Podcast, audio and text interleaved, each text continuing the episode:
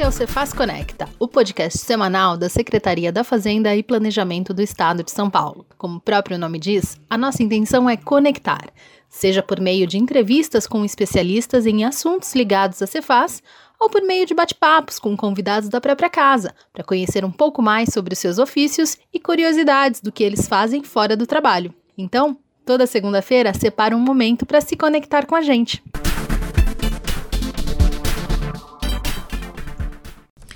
Olá, eu sou a Sabrina Ribeiro Dascon e está começando mais uma edição do Cefaz Conecta.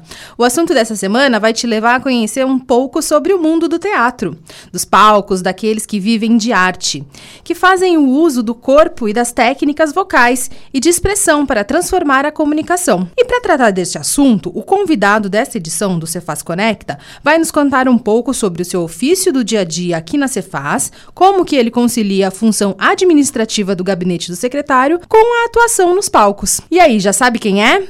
Bateu curiosidade? Então vem que eu vou te contar.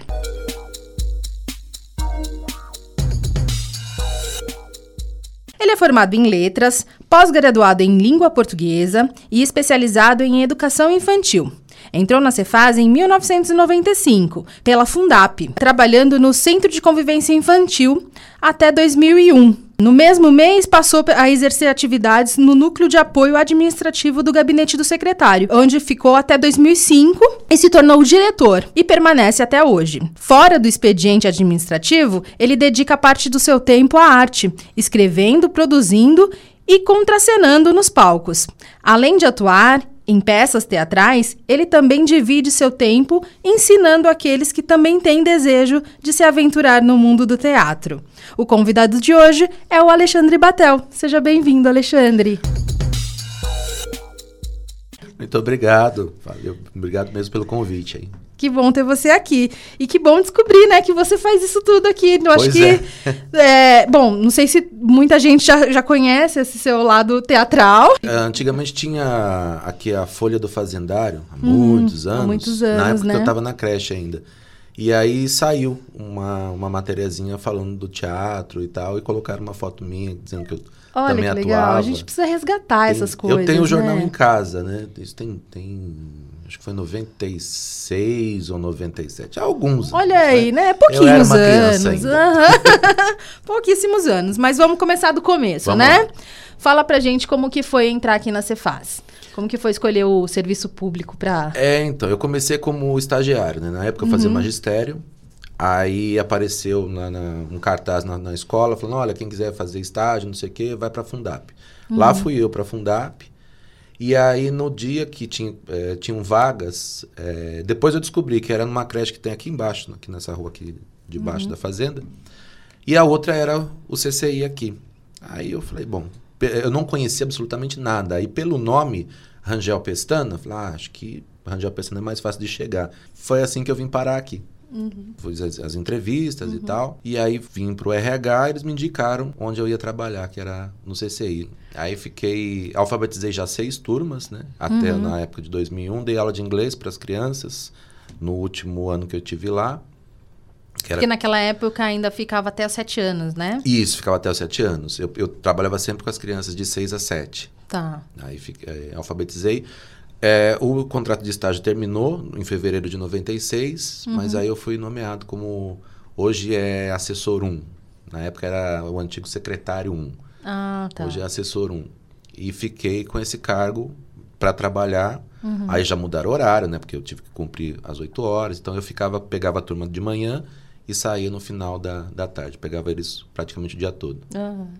E como que foi trabalhar com as crianças lá? Nossa, é fantástico, fantástico. A criança ela é extremamente verdadeira, né? Uhum. E desde eh, dessa época eu fazia teatro com as crianças. Ah, tá. Então na, na formatura sempre tinha uma apresentação, Aham. alguma coisa assim. E eles faziam figurino, faziam decorava texto. É engraçado isso, né? Aham. E, e- e- e se davam bem com essa com essa coisa. Então eu já trouxe a arte Desde que- lá. desde lá pra cá.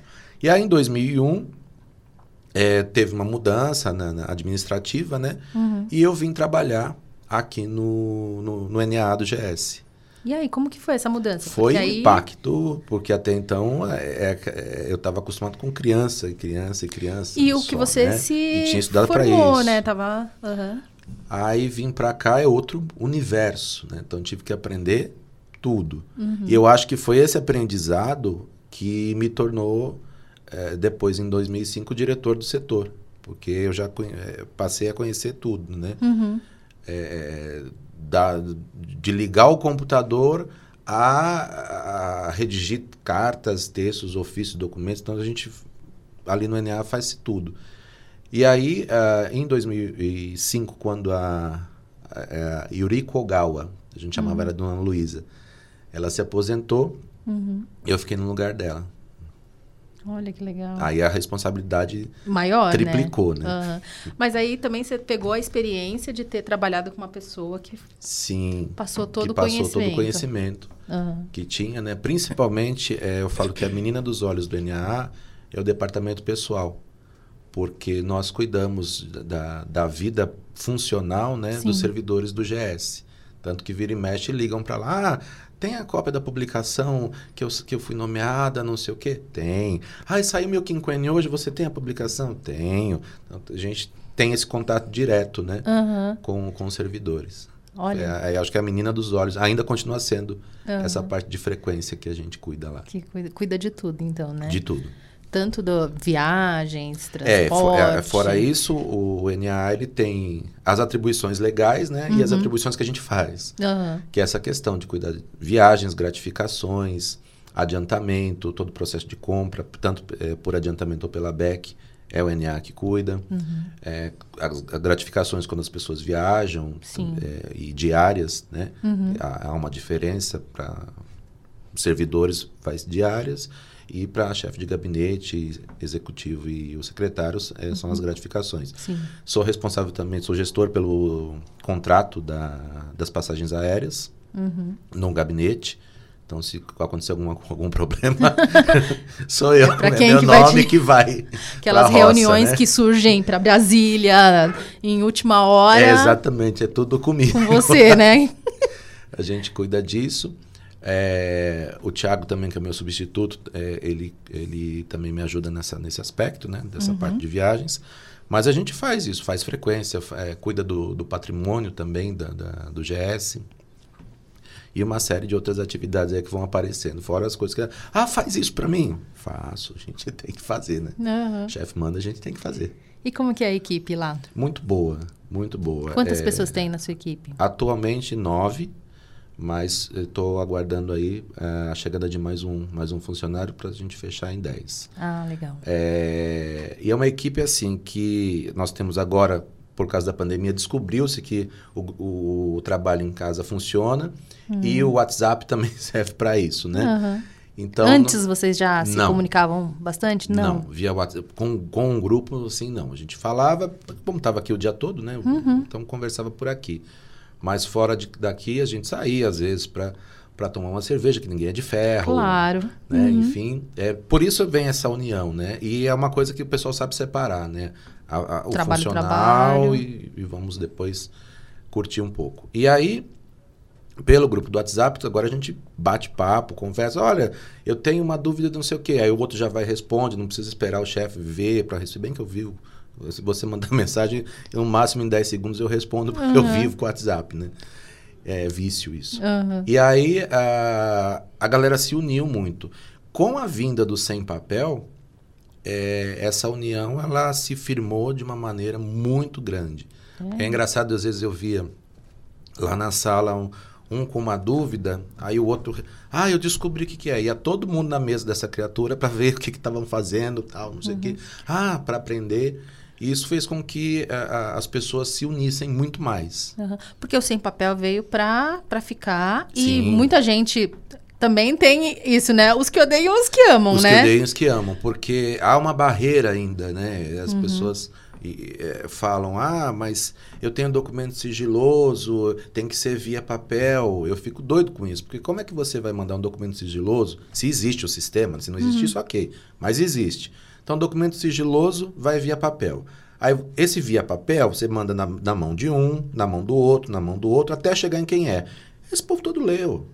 Então, sigilo não existe mais. No sem papel, você pode, Pode- barrar, você pode determinar quem é que pode ver isso ou não. Né? É, e fora outras coisas, que facilitou, inclusive, para que a gente faça o home office. Porque senão não seria, não seria possível, possível, né? Não. Porque o documento era todo físico, né? Foi então um grande avanço. Foi. Pra...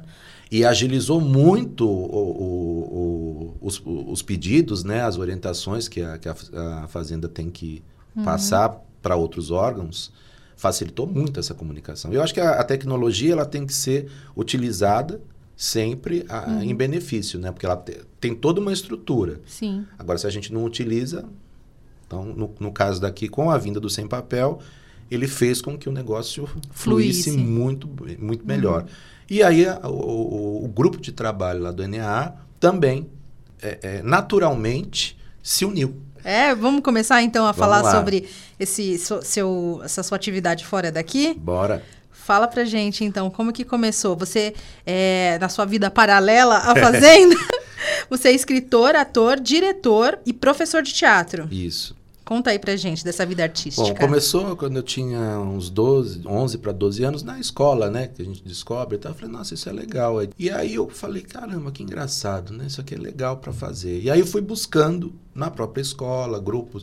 Ah, foi legal apresentar uma peça, vamos fazer outra, vamos fazer outra. E foi indo. E aí vai da, da, da, escola para a comunidade e vai, vai abrindo. Eu costumo dizer que a minha formação do palco foi o palco quem me deu. Uhum. Então eu não fui para uma faculdade para estudar artes cênicas, nada disso. É, fiz uma série de cursos, de workshops depois, né? Uhum. Mas a experiência, mesmo porque não, não tem como, a experiência do palco é o palco quem te dá. Uhum. Não tem como. Então veio essa vivência da vida e eu sempre tive grupos de teatro. Então, como desde pequeno, a gente se unia, estudava e tal. E aí eu passei com o tempo a fazer isso um pouco mais é, profissional. Uhum. Assim. Então a gente reunia a galera, vamos estudar. Então começa, ó, o teatro começou na Grécia e vai e vamos acompanhando isso. E da, desses estudos surgiam é, alguns espetáculos. Uhum. O primeiro que eu escrevi foi em 96 chamado, na época chamava-se Confusão no Jardim, hoje eu mudei o nome para O Cravo e a Rosa em Confusão no Jardim. É uma peça que a gente já fez sete temporadas aí. Foi a época que eu mais ganhei dinheiro em projeto escola. A gente ia se apresentando nas escolas. Uhum. Conta a história do cravo que brigou com a rosa porque o girassol queria ser rei do jardim. E a gente fala sobre reciclagem, desde aquela época, né, já falava uhum. sobre reciclagem, as consequências da mentira, a importância da amizade. E, e, veio daí, com o tempo, foi, foi vamos criando mais. Atualmente eu estou coordenando o grupo Ófilos, hum. que Ófilos significa, significa, amigos em grego. E começamos também essa mesma história, vamos estudar, mas aí já era um grupo mais profissional, né? uma galera que já vinha de teatro e tal, que nós nos unimos. Fizemos um espetáculo chamado E Agora Meus Deuses, hum. que conta a história dos deuses gregos vindo para São Paulo. É, eles têm a intenção de, de, fundar um novo Olimpo aqui, porque a Grécia estava com muita, tava em crise, então eles fizeram vir para São Paulo. Só que eles fizeram um pacto. Chegando aqui, eles queriam se comportar como os mais normais possíveis e não poderiam usar os poderes. Qual é a, a, o tema da peça? Os problemas sociais. Porque geralmente o, o teatro ele tem essa função, né, de você fazer a pessoa refletir sobre alguma coisa. Uhum. E aí eu conto, eu falo sobre o furto de bagagens porque Guarulhos, na época, era o aeroporto que mais se furtava bagagens. Vão morar numa comunidade. Essa comunidade é liderada por uma senhora, que é a dona Gumercinda, que sou eu que interpreto. É, vão ter que trabalhar. Zeus, por exemplo, vai trabalhar no telemarketing. E aí eu falo dessa questão do gerundismo uhum. de uma maneira engraçada. Posso estar fazendo. Exatamente. Eu vou estar ligando. a dona dessa empresa de telemarketing é, é uma travesti. Hum. Porque eu coloquei essa personagem, como a gente está fazendo uma peça política, né? Uhum. A, a, dona da empresa, ela tem a função de corrigir a funcionária uhum. que falou errado esse gerundismo, dentre outras coisas na peça. Então a gente fala muito de, de problemas sociais, da banalização da mulher e essa questão de estereótipo. Então, é uma das funções da nossa peça. E aí voltamos com Confusão no Jardim com esse elenco. E agora, uh, era para ter estreado em maio, se não fosse a pandemia. pandemia. Chama-se Amor para Obá, que nós vamos falar sobre os orixás. Então é uma peça que tem muita luta, muita dança, muita música. E música, assim, pessoal, ah, eu vou lá assistir uma peça de orixá, vai ter só toque de candomblé? Nada, você vai lá para ter cultura. Uhum. Porque todas as músicas eu, eu coloco maculelê, cateretê, calango, fandango, Bumba Meu Boi, samba, reggae. Então, os ritmos são da nossa, do nosso folclore, da nossa Aham. cultura. Todos os ritmos que, que vão estar nas músicas, que eu também compus, Olha só. são, são é, a gente coloca é, falando sobre a nossa cultura, né? Que a gente- a- se a gente não valorizar, quem é que valoriza? Esse é um tema para daqui a pouco, né? Sobre música também, que você Sim. também Também. faz, né? Também. E aí você fez peças também para em vários locais do país. Isso, você é. ia me falar. Com a, eu tive uma peça chamada da Quando o Amor se Apaixonou, que conta a história de Eros e Psique. Hum. Esse quando o amor se apaixonou é porque quando Eros, que é o, que é o filho de Afrodite, né, que é Uhum. o, o cupido, quando ele se apaixona por uma mortal. E essa peça nós começamos a fazer os céus, né? Eu, eu me lembro que eu, eu fiz o céu jambeiro lá em Guaianazes, que, que criticavam, nossa, mas você vai levar para Guaianazes, não sei o quê. Era jogo do Brasil, numa quarta-feira. Hum. Tinha gente sentada nas escadas, Olha só. porque não cabia mais. Aí depois eu voltei lá, fiz num domingo também, foi muito bom. E aí ficaram sabendo por aí afora, que eu não sei como.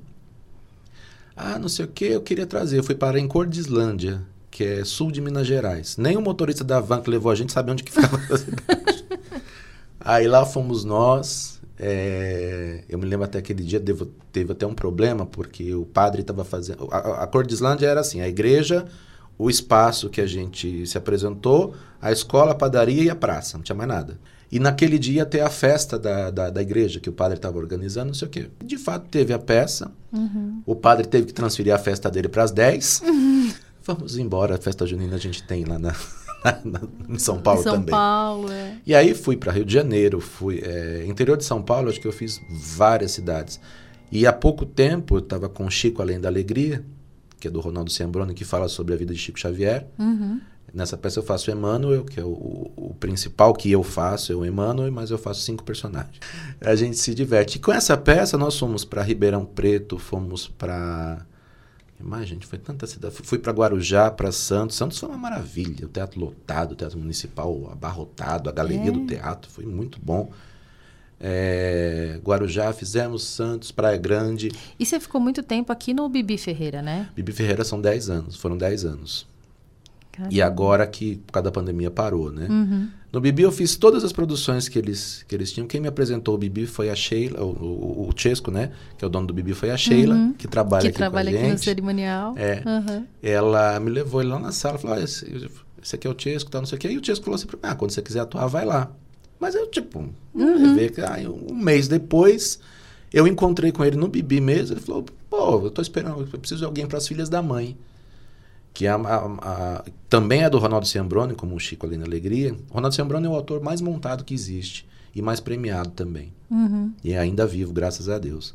E aí, ah, eu fui, eh, fiz uma leitura lá com o Cacá de Lima, que era o diretor da peça, e fazia a mãe nessa época.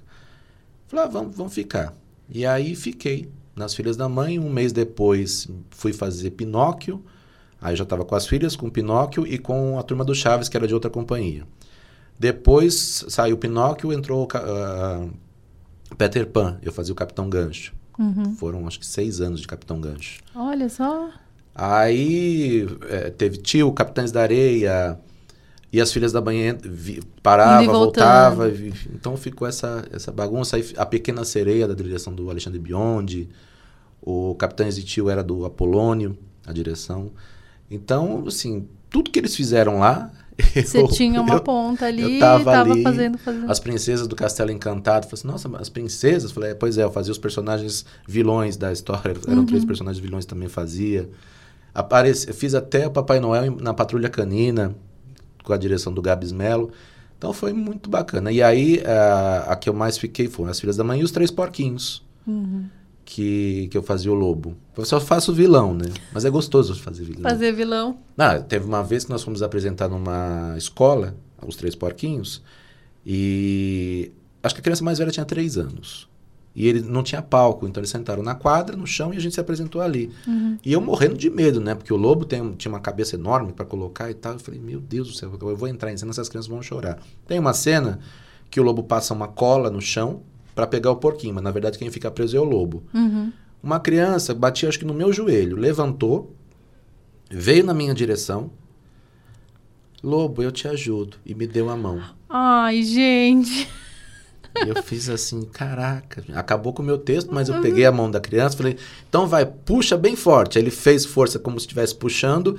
Aí eu pulei, saí da cola, uhum. continuei o texto, tal, uhum. normal. Você tem que improvisar, né? Sim. Porque e criança, a, a criança é, é espontânea, espontânea, demais. Então você tem que. E, e uhum. não pode deixar a criança é, é. Perceber que você. Não, é, no sentido de a criança tá ali, ela quer participar da coisa. Exato. Ela quer falar. Você não pode fingir que ela não existe. Aham. Porque, é, afinal de contas, seu trabalho é para ela, né? Uhum. Então, a, a, esse Tem dia que colocar ela um na marco. história, Na, né? Que legal. Eu, até a produtora, que a Carmen estava lá, e fez assim, eu não tô acreditando. Tanto que na hora das fotos, uhum. eu acho que umas 10 crianças foram tirar foto com os três porquinhos. O resto foi tirar foto com foto. o lobo. Que legal. E Vamos lá, que mais? Você tem livro também. Sim. Fala do livro pra gente. Publiquei em do, eu, eu, sempre falava que era 2011, mas foi 2010. É, um pedaço de nós. É um livro de poesias que eu descobri durante a vida que eu sabia fazer poesia, que eu tinha uhum. essa, essa facilidade, né, para fazer. E aí resolvi é, pegar as que eu já tinha, escrevi mais algumas e compilei num, num livro. São sete capítulos, que eu nunca lembro os sete mas é amor, claro. Amor uhum. tem dois capítulos, que é o de decepção e o de realização. Uhum. É política, espiritualidade, amizade, é, preconceito. Ah, lembrei do sete, ó. E o último é um capítulo que as pessoas me pediam. Ah, fala sobre minha mãe. Ah, fala sobre um, um dia especial. Ah, fala sobre o primeiro beijo. E eu comecei a escrever poesias uhum. desse tipo e coloquei nesse sétimo capítulo. Que agora é, acho que acho que começo de outubro por aí vai sair a segunda edição é, comemorativa dez anos depois é do mesmo um pedaço de nós então em breve tá vai estar tá aí de volta nas livrarias e comigo também ah avisa hein pra Sim, gente claro a gente avisar todo mundo aí para quem se interessar não é olha aí gente e é, e é, um tipo de poesia é, que eu falo as poesias clássicas óbvio não posso uhum. desmerecer o trabalho né uhum. mas a poesia que eu escrevo é uma que você lê e entende o que você está falando uhum. Não precisa, sabe, refletir e pensar e o que será que esse autor quis dizer? Não. É uma poesia tá popular. Claro. Uhum. Até porque a minha, a minha vontade é que a poesia voltasse a ser popular. Uhum. Porque na, a, a, literatura sempre foi baseada em poesias, né? Sim. Só que, de repente, isso caiu demais. Porque as pessoas é, mudaram o tipo de leitura que elas têm. E, e o mundo, ele está muito ágil. Então, eu não posso parar no tempo. Sim. Tem que sempre inovar. E uma das minhas funções é resgatar a poesia popular. As pessoas leiam, entendam. Por que, que, o, que o. E tomem o gosto de volta. De né? volta. Por que, que as músicas mais populares é, fazem mais sucesso? Porque as pessoas São entendem fáceis. o que está sendo dito. Uhum. E aí tem a parte da música, né? Você conhece a Alessi Brandão, é isso? Isso, eu sou amigo da Alessi há mais de 20 anos. Começou quando. Bom, eu sempre fui fã dela, né? Uhum. Comprei as coisas que mamãe me ensinou, que era um, disco dela de 89. Quando eu escutei, até então eu conhecia uma ou duas músicas só, que eu ouvia pela minha vizinha. Uhum. Quando eu escutei aquilo, falei, não, eu preciso ter todo esse. E aí meu pai me deu um toca-disco, eu comprei todos os LPs dela da época. Uhum. E fui, fui, fui. Aí um dia meu primo, que era comissário de bordo, Milton, ele viajou com ela, ela estava no voo, né? E ele falou: Olha, Alice, com licença e tal. Ela falou assim: É que tem um, um primo meu que é muito fã seu, muito. E ele tem 12 anos. Aí ele disse que ele arregalou, ela arregalou os olhos e falou assim: 12 anos? E gosta de mim? Porque as letras da Alessi são letras politizadas, né? Uhum. São é um outro tipo de, de, de, samba. E aí ainda ele falou assim para ele: ele é loiro de olho azul. Ela ficou mais impressionada ainda. Aí ela me escreveu Uhum. É, ao invés de me dar um autógrafo, ela me escreveu uma carta de duas páginas. Que tinha o endereço da Gente, casa dela ali. Não acredito! E foi assim que começou o contato com, com a Alessi. Aí vocês começaram a trocar cartas. E, e aí, em, passou um tempo, ela, ela sumiu, é, inclusive da mídia, né? Isso foi de 93. Ela só voltou em 98 que as gravadoras lançou disco, mas ficava focada no Rio de Janeiro, hum. quase não fazia show aqui em São Paulo. Em 98, aí eu a reencontrei. Foi até numa casa chamada Terraço e entre, é, entrei no camarim. Foi a primeira vez que eu tive contato com ela pessoalmente, uhum. né? E ela não sabia que aquele rapaz era o mesmo das cartas. E aí, tal, me deu um autógrafo numa camiseta, não sei o quê. E aí começou, ah, eu vou estar tá em tal, tal dia em tal lugar. E aí eu fui. Ah, vou estar tal dia em tal lugar. Você não fui. falou pra ela que era... Não. Você não quis falar, não, quis eu deixar... Eu lembrei, eu tava não. tão assim atônito, porque eu falei, eu vi a cantora, pra mim é a deusa, né? Eu falei, meu uhum. pai do céu, vai. E aí, é, com o passar do tempo, a gente começou a se falar por telefone. E um dia, qualquer, eh, a gente conversou, falei, Leci, eu preciso te falar uma coisa, já para te falar há tempos e esqueci. Ela, o que, que foi, meu filho? Eu falei, então, lembra de uma vez que, um, que você estava voltando de Salvador para o Rio de Janeiro e um comissário de bordo, aí eu parei aqui. Aí ela continuou, que pediu um autógrafo para mim, para um, um primo ou para um sobrinho dele. Uhum. Ela falou, eu lembro mais ou menos da história. E eu já, aí eu já fiquei assim, caramba, ela lembra. E aí eu falei, você sabe quem que era essa pessoa? Ela falou, não tem a mínima ideia. Eu falei, pois é, era eu. Isso por telefone. Aí ficou um silêncio, falei, infartei a mulher. aí ela, cara, eu tô arrepiada, não é? Aí eu levei a carta para ela ler, ela falou, meu pai do céu. Essa carta foi pra TV, que contou a vida da Alessi, tô eu lá. Que legal! Estamos aí na, na área. Tô nos DVDs, na, ajudando nos no, no shows, né, na parte... Uhum. Eu cuido das redes sociais dela, mas vira e mexe, vou à casa dela, a gente conversa, eu falo, olha, Leci, tem essas monte de mensagens aqui, vamos responder e tal. É, é, para ter um contato muito grande com os fãs, né? E foi assim que, que, que aconteceu essa, esse, esse encontro, né? Uhum. Com, a, com, a, com a Leci. E a música? E aí, a, a parte musical... É, é a inspiração. É o seguinte, a gente... Por causa das poesias, eu percebi que conforme eu escrevia, a poesia ela tinha uma musicalidade, né? Eu não canto, então, só que assim, as músicas que eu faço são para o teatro. E assim, eu, eu, o que eu toco é tantã e pandeiro. Então, a parte de percussão eu entendo e tal. Mas é engraçado que, é, apesar de eu não cantar, não ter estudo musical, eu sei o que, que eu quero ouvir. E vai indo. Você e aí tem sai, essa, essa coisa facilidade. na cabeça. Eu não consigo fazer. Uhum. Mas você sabe instruir todo instruir mundo a, a deixar harmônico Sim, direitinho do jeito que você quer certinho. na peça. É engraçado é isso. É legal né? isso, né? Mas não me coloque para cantar, porque aí, meu pai, cuidem da voz. Gente do céu. E aí, como é que sobra tempo? Me diz. Às vezes eu durmo. Quando dá. Quando, né? Quando dá, eu, eu costumo dar você uma costuma dormir assim? assim? Você tem esse hábito? Porque, e fora isso, eu dou aula de língua portuguesa também é, é online, né? Tem até um aluno que é chinês, que é ah, o Shao. Tá. Que eu, Tchau, obrigada. É, né? Prazer. Ele, ele, quer perder o sotaque da língua, então eu tenho orientado ele a isso. Então, por, é, quando eu não estou escrevendo, estou lendo alguma coisa, estou tendo alguma ideia para fazer algum espetáculo, estou pesquisando. E também faço os figurinos das peças que geralmente eu, eu produzo. Você faz, você costura? Eu aprendi na marra, eu comprei uma máquina pequenininha de costura que eu estou aprendendo ainda a mexer nela. Mas está saindo as roupas, estão saindo várias coisas legais. É, Gente do céu, colo mil coisa. Vou, 25 de março é uma maravilha, né? Eu vou ao uhum. paraíso lá. Matel, adorei a nossa conversa. Tenho ah. certeza que tem muito mais coisa aqui que, se a gente for continuar, Ixi, tem. tem. bastante tem coisa assunto, aqui, hein? Tem, tem assunto, assunto, né?